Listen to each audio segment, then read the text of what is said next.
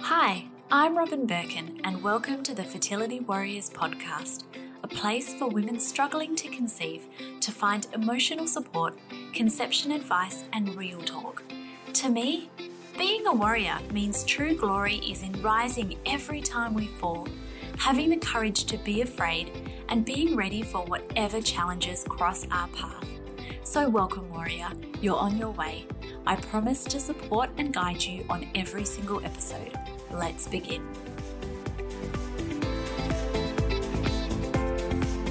Hi, and welcome to another episode of the Fertility Warriors podcast. I'm really excited to bring you today's episode. You'll know that a few episodes ago we had Molly Nichols talking about how to cope with the emotions of recurrent loss many episodes back, I did another podcast on how to survive miscarriage. But today we have brought a fertility specialist, Dr. Malinda Lee, on the podcast to talk about some of the more medical aspects of loss and particularly recurrent loss. So, I was looking at Dr. Lee's profile and I was a little bit fangirling because I was like, oh my goodness, you studied at Stanford, you went to Harvard Medical School, you speak conversational Mandarin. So I was a little bit like, mm, who run the world?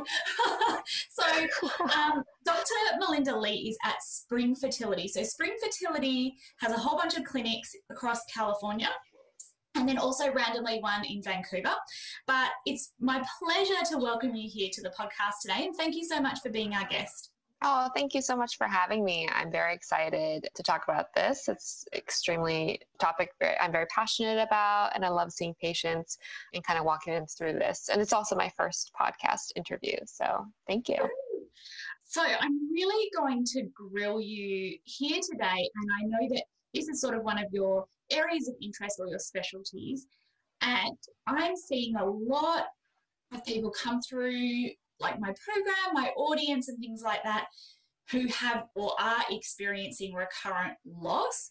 Or some people even just get to this stage of like unexplained infertility where there may have been chemical pregnancies and things like that, and they're kind of looking for answers in the next steps. So, I guess the first logical place for us to start is when we are first trying to conceive or we first experience a pregnancy, what are the chances that it will result in a loss of some description? In a loss? That's a great question, Robyn. So essentially, it's it's what it's very dependent on the woman's age at the time that she conceives. But generally speaking, miscarriage, unfortunately, is extremely devastating, but also extremely, extremely common. And so when you think about women across the entire reproductive lifespan, if you will.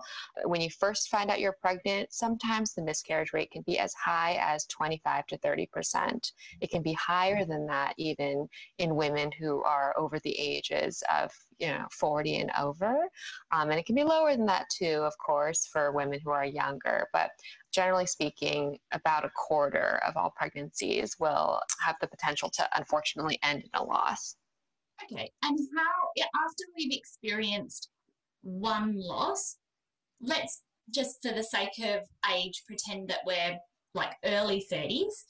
What are the chances of us experiencing then a second loss? Probably in the same percentage range, unfortunately. Okay. Yeah. yeah.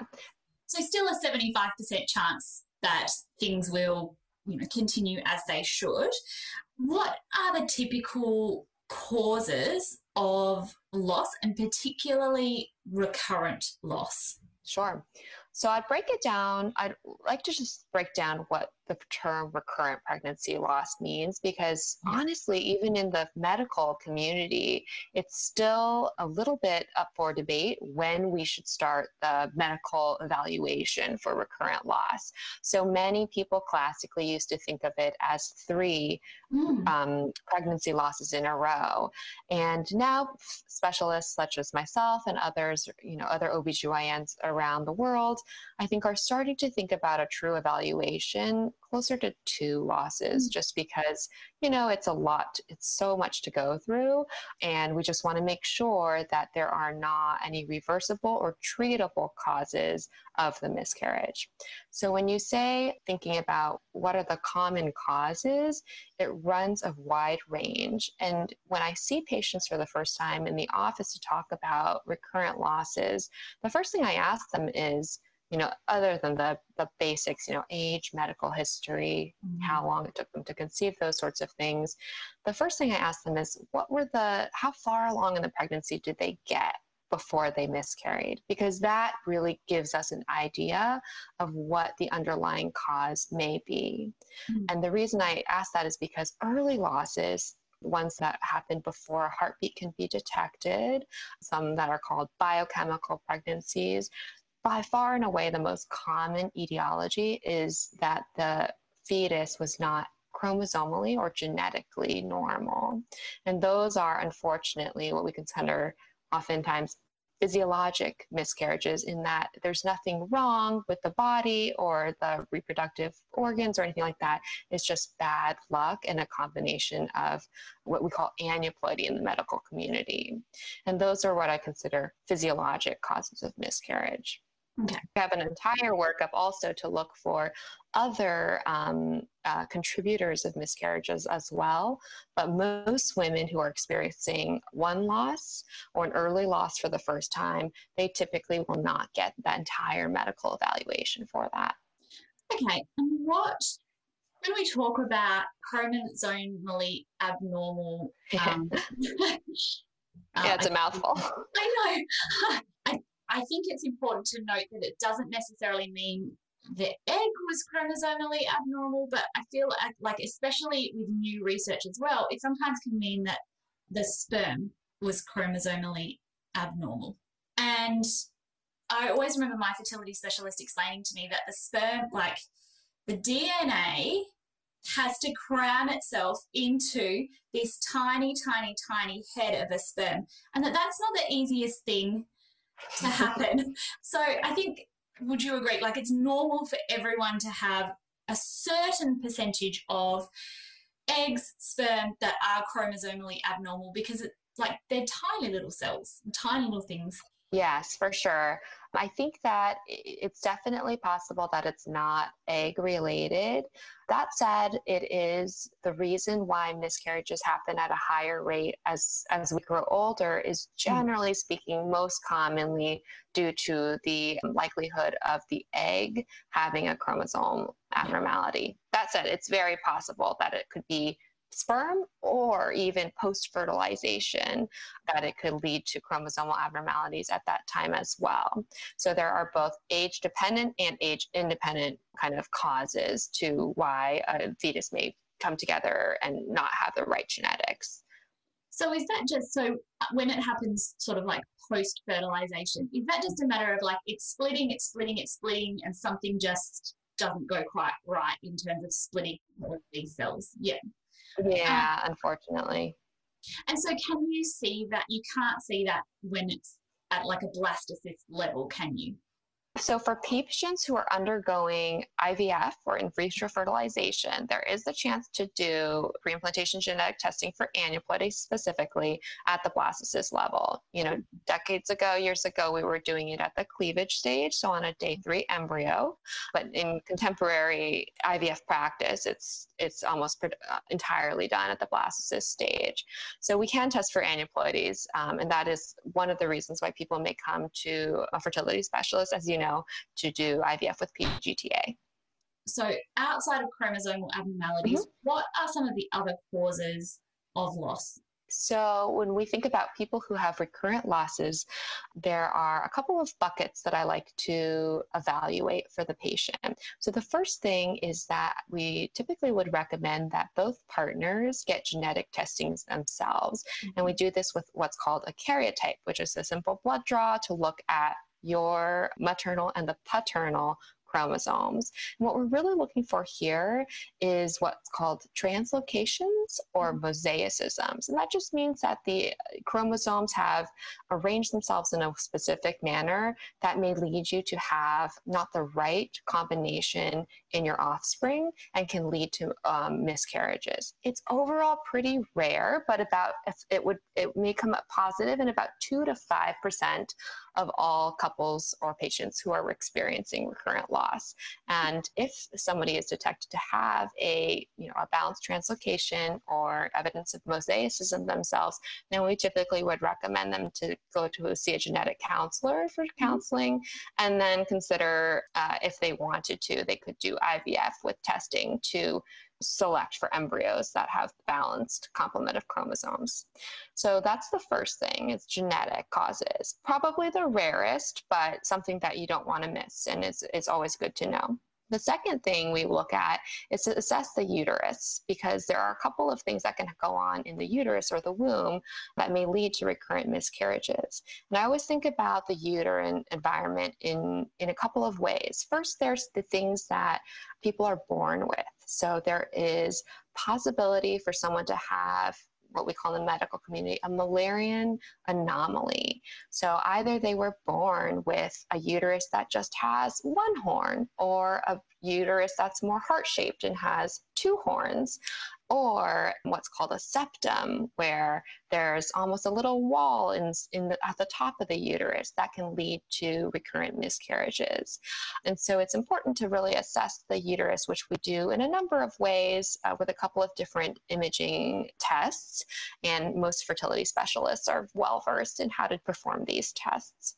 There are also things that can affect the uterus that can develop over time. So these are things like fibroids or polyps, which are benign benign of the uterus, but can still affect implantation and contribute to loss.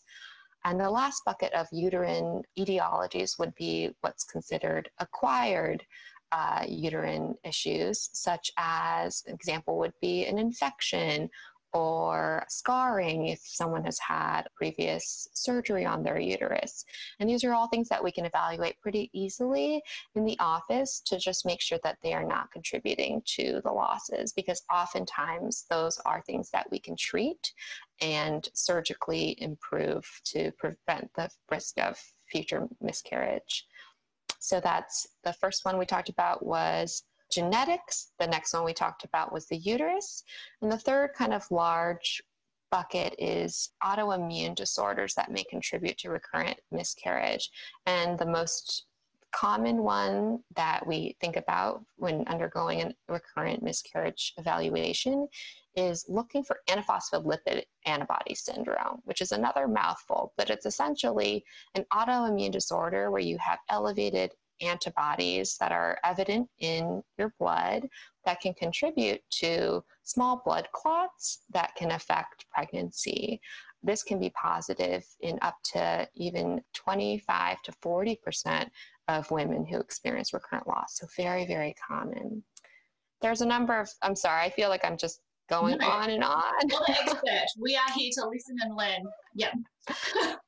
Um, I was just going to say there's a couple of other things we, we also throw in there, such as endocrine disorders. We look, we always evaluate the thyroid. We often will look at prolactin levels and you know screening for things like diabetes but these are much more done if they're clinically indicated certain like you mentioned that 25 to 45 percent of women with recurrent loss there's some kind of like autoimmune factor that can be going on. And so, what kind of tests would you typically run for that? And do you, would you like, so if you have a client with infertility who's visiting you for the first time and you're doing the general like induction screening, are they tests mm-hmm. that you run then or are they tests that you would wait to run until they have experienced a loss or multiple loss? Yeah, that's a great question. So the the specific testing for antiphospholipid antibody syndrome is a couple of antibody levels in the blood. So patient comes in, they get their blood drawn, and we, you know, look uh, assess for things like lupus anticoagulant. There's a, there's a number of other antibodies that we don't need to go into details, but essentially there's a specific set of diagnostic criteria to to screen for people for antiphospholipid antibody syndrome. There's also clinical manifestations such as recurrent loss is one of them, and another one would be somebody who maybe had a very preterm birth or mm-hmm. had placental insufficiency mm-hmm. in a mm-hmm. previous pregnancy. And so, because it's a very clinically driven diagnosis, you have to have the lab criteria, but also the clinical manifestations. We don't actually work up all infertility patients for this. The reason is that is that first of all, it's a medical evaluation that they may not actually need because it doesn't necessarily contribute to infertility, just recurrent loss or having an obstetric complication. Mm-hmm. And the second reason is actually because you know, if someone is found to have the clinical diagnosis of antiphospholipid antibody syndrome, the treatment is actually not completely benign in that oftentimes we will use blood thinners like aspirin or something like heparin, which I certainly wouldn't want to prescribe for all patients who are just trying to get pregnant, only if I think it will clinically make a difference and improve their outcomes. Mm-hmm. So, for those reasons, we just work up, uh, we typically just send that workup on patients who have uh, have a history of a recurrent loss or another obstetric complication. Okay. And in terms of sort of like thyroid conditions and things like that, is that sort of the same thing that you would only typically I guess, I mean, I guess the next thing is for us to maybe talk about what tests people should advocate for when they first go to a fertility clinic and then what tests they need to advocate for. Because I do know, and I do feel like as you mentioned at the beginning, across fertility clinics, the way that they manage loss and the way that they manage recurrent loss, and even the standard tests that they run when someone first comes to the clinic, it really varies across clinics, countries, and things like that. So, um, and you can obviously only speak to what you do at your clinic and you are not like we you know we always have to add these disclaimers. You are a fertility specialist. You are not everyone who is listening's fertility right. specialist. So it's important this is just food for thought considerations and things for everybody listening to bring up with their particular fertility specialist. However can we maybe just take a step back? And what kind of when someone first lands at your fertility clinic and assuming that they have not just been to like an OBGYN before, because I, always advocate for just go to a fertility specialist because a fertility specialist mm-hmm. sees like, for example, endometriosis, 100 times a month, whereas an OBGYN might see it like two times a month. So I just feel like skip the OBGYN, get the referral straight to the specialist. Someone lands at your clinic what kind of testing do you run straight off the bat without recurrent loss? Basically, just someone's been trying to conceive, they don't know why they're not falling pregnant. What kind of testing do you run in that scenario typically? Like yeah.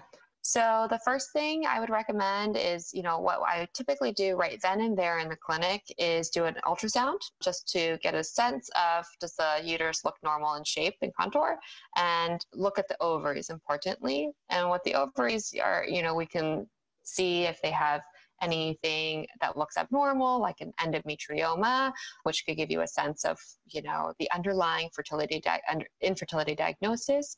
And also importantly, it gives us a sense of the antral follicle count, which will is essentially a proxy for how well they will respond to medications should they go through fertility treatments. Along those same lines, on that first visit, what I typically do is get additional hormone markers for ovarian reserve. So looking at them with an ultrasound and counting the antral follicles is one way to know, you know, am I, Malinda, a 30 something year old woman in, you know, do I have high ovarian reserve, normal ovarian reserve, low ovarian reserve, and is that contributing to my, my situation?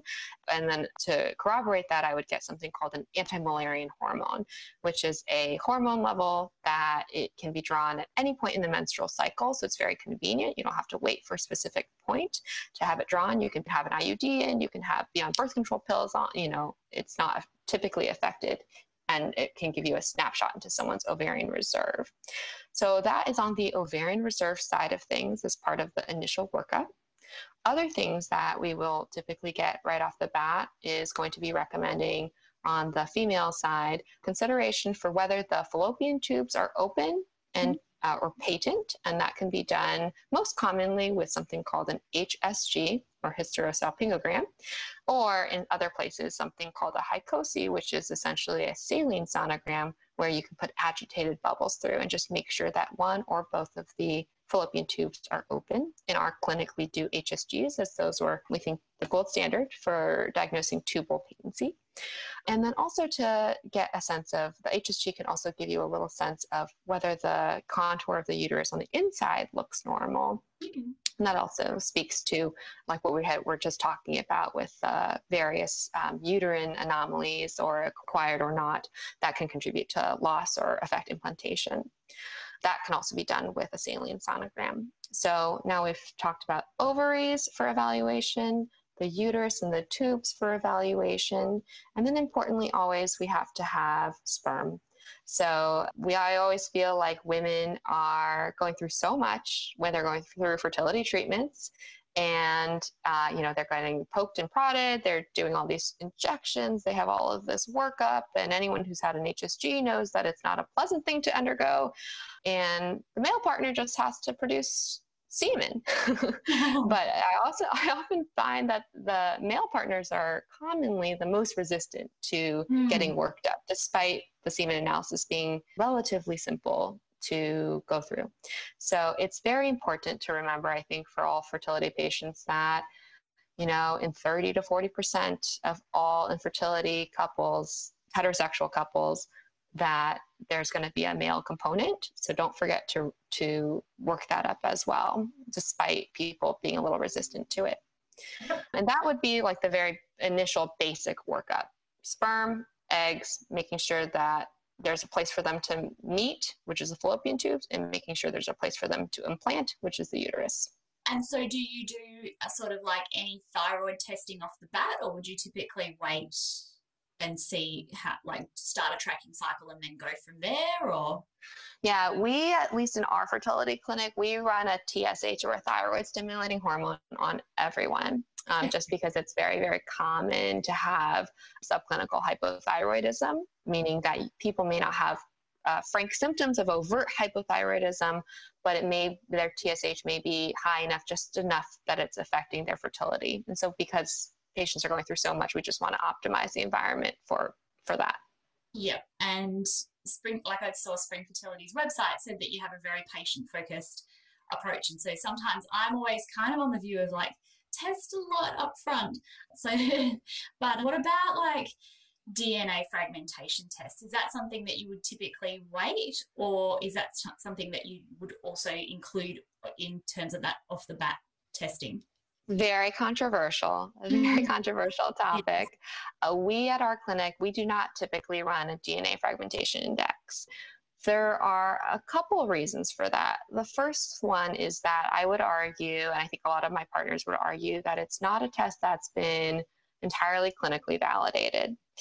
The, the second reason is that to there's not a ton that can be done with the results of an abnormal DNA fragmentation index. So the what we've you know what has been thrown out there loosely in some studies has been you know, to optimize things like CoQ10 for the male partner. And I haven't seen great compelling data that that does a ton to affect the DFI. The second thing that has been written about more broadly is to do a testicular sperm extraction to overcome abnormalities in the DNA fragmentation index. That's a pretty invasive procedure to go through, I would say, that without without clear clinical benefits. Hmm. So for those two reasons, I definitely, it's not a first line test that I would advocate for strongly unless there was a very, very specific question or reason that the patient wanted it run. Okay. Yep. And in terms of like an ANA test or something like that, that's something that you would again wait and sort of see how everything else goes. And then that would be something that you would conduct at a later stage if you're you know we yeah we don't typically run an ana for a recurrent loss even when we are think um, just it's not one of the um, it's a pretty non-specific marker for autoimmune disease. So it's not it's not commonly done, it, it, at least from what I've seen where I practice. Not to say that it may not be useful in other contexts, but for recurrent loss specifically, it's not it's not one of the the most common tests that I would use. Hmm, cool. And so when we're looking, when someone comes to your clinic and has experienced a recurrent loss, do you feel like, I guess essentially, like it's just a lot of detective work to figure out what's going on? And do you, in most circumstances, do you find out why and are able to rectify that? Or are they going to, are there still a large proportion of tests when it's just really unknown? It's oh, oftentimes unknown. And so that can be really, I think, in some ways, liberating for patients to know that there's nothing overtly wrong but also sometimes very disappointing because of course everyone wants an answer to why do i keep undergoing this? And i think that's the toughest thing about recurrent pregnancy loss is that sometimes we just and same with infertility in general you know 20% of at least in america is unexplained. And i think that's the toughest thing that's the toughest thing we do in our job is definitely is how to what are the next steps for for patients and for couples who are going through this devastating time. And when we can't provide them a very easy explanation, that's really, really brutal. That said, I think that my one message about all of this, about recurrent loss, would be that, you know, as devastating as it is to go through and as hard as it is, I think the important thing is to get the workup to make sure that, you know, the physician can't isn't make, leaving anything on the table, isn't missing anything that can be mm-hmm. fixable. Second thing would be just that overall patients who have experienced recurrent losses, the studies show that they actually have an extremely high chance of having a live birth, even without any treatment. Meaning they don't need to come see me for anything. They just need to keep trying on their own, as hard as that is sometimes. But up to, I think, 70 to 80% of those patients will eventually have a baby to take home, which is, I think, inspiring in some ways too and, and contextually helpful to think about. But yeah, it is like you said, Robyn, a lot of the times you just you just can't come up with an answer, which can be great to hear that everything's healthy and normal, but also frustrating. Yeah, absolutely. But I think we that what you gave us just then was also the hope that we kind of needed to hear. I don't know if this is going to be a too much information question, but uh, like let's pretend like I'm pregnant, seven or eight weeks pregnant, and then I go to the toilet and I start bleeding. Mm-hmm. What should I do? Is there anything that I need to do? Is there anything like is it like I start bleeding? Is there anything that I can do to sort of like stop what's happening? Is there anything that I need to be doing right now at home?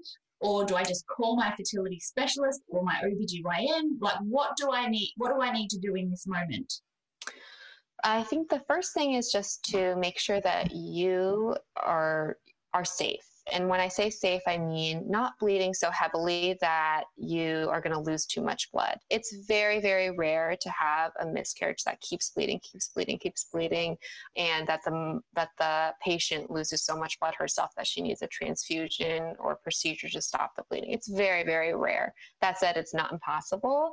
And so if someone's at home bleeding, just to make sure that they're safe, that they have a phone if they need help or or you know can seek medical attention if they need to and just to make sure that you know that they have support there if if necessary. So that's just on a little note on safety.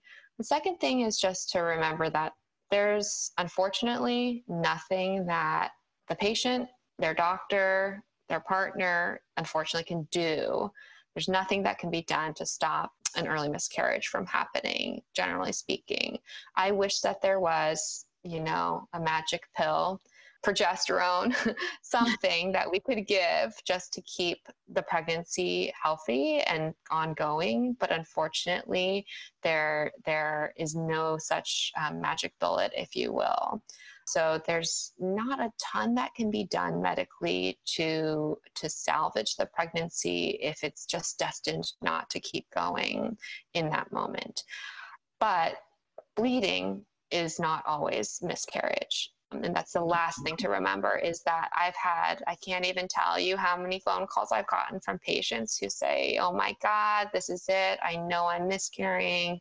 The pregnancy is over. And if they're fertility patients and uh, they're on medications, I always say, stay on your medications. It's not over until we say it's over.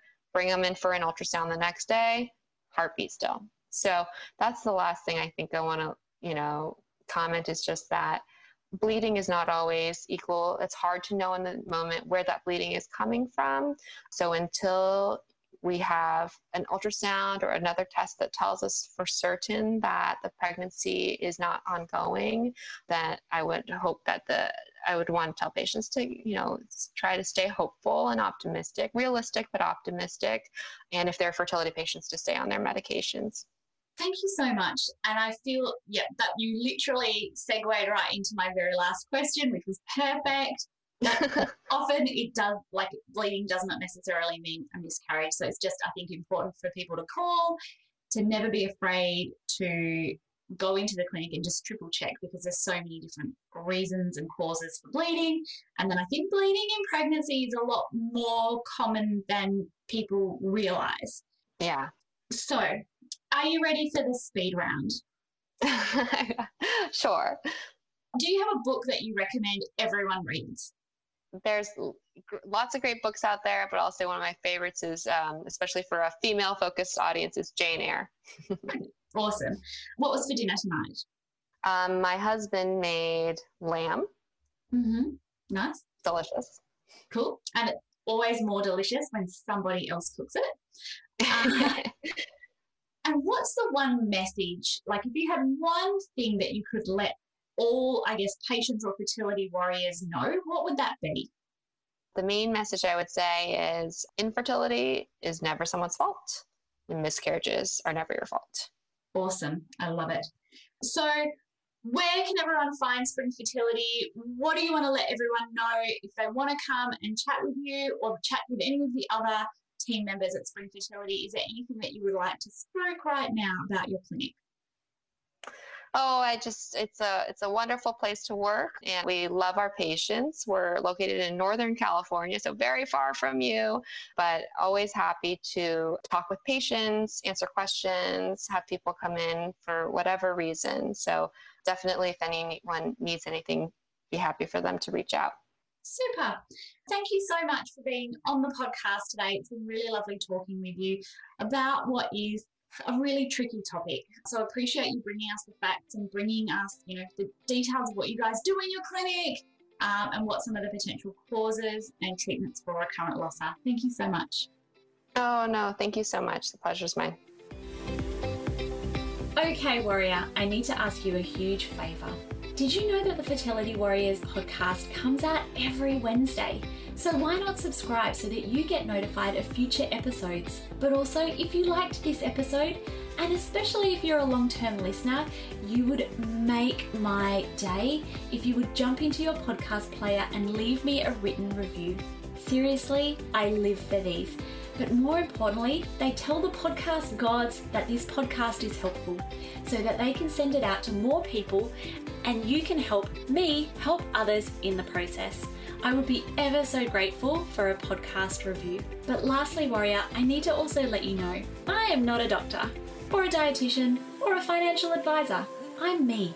And the information in this podcast is for information and inspirational purposes only, based on my own experiences. So please don't substitute the information you hear on the Fertility Warriors podcast for professional advice. And know that, girl, in the world of trying to conceive, there are no guaranteed pregnancy or other outcomes. Please check out my website, robynbirkin.com, if you would like to read my full terms and conditions.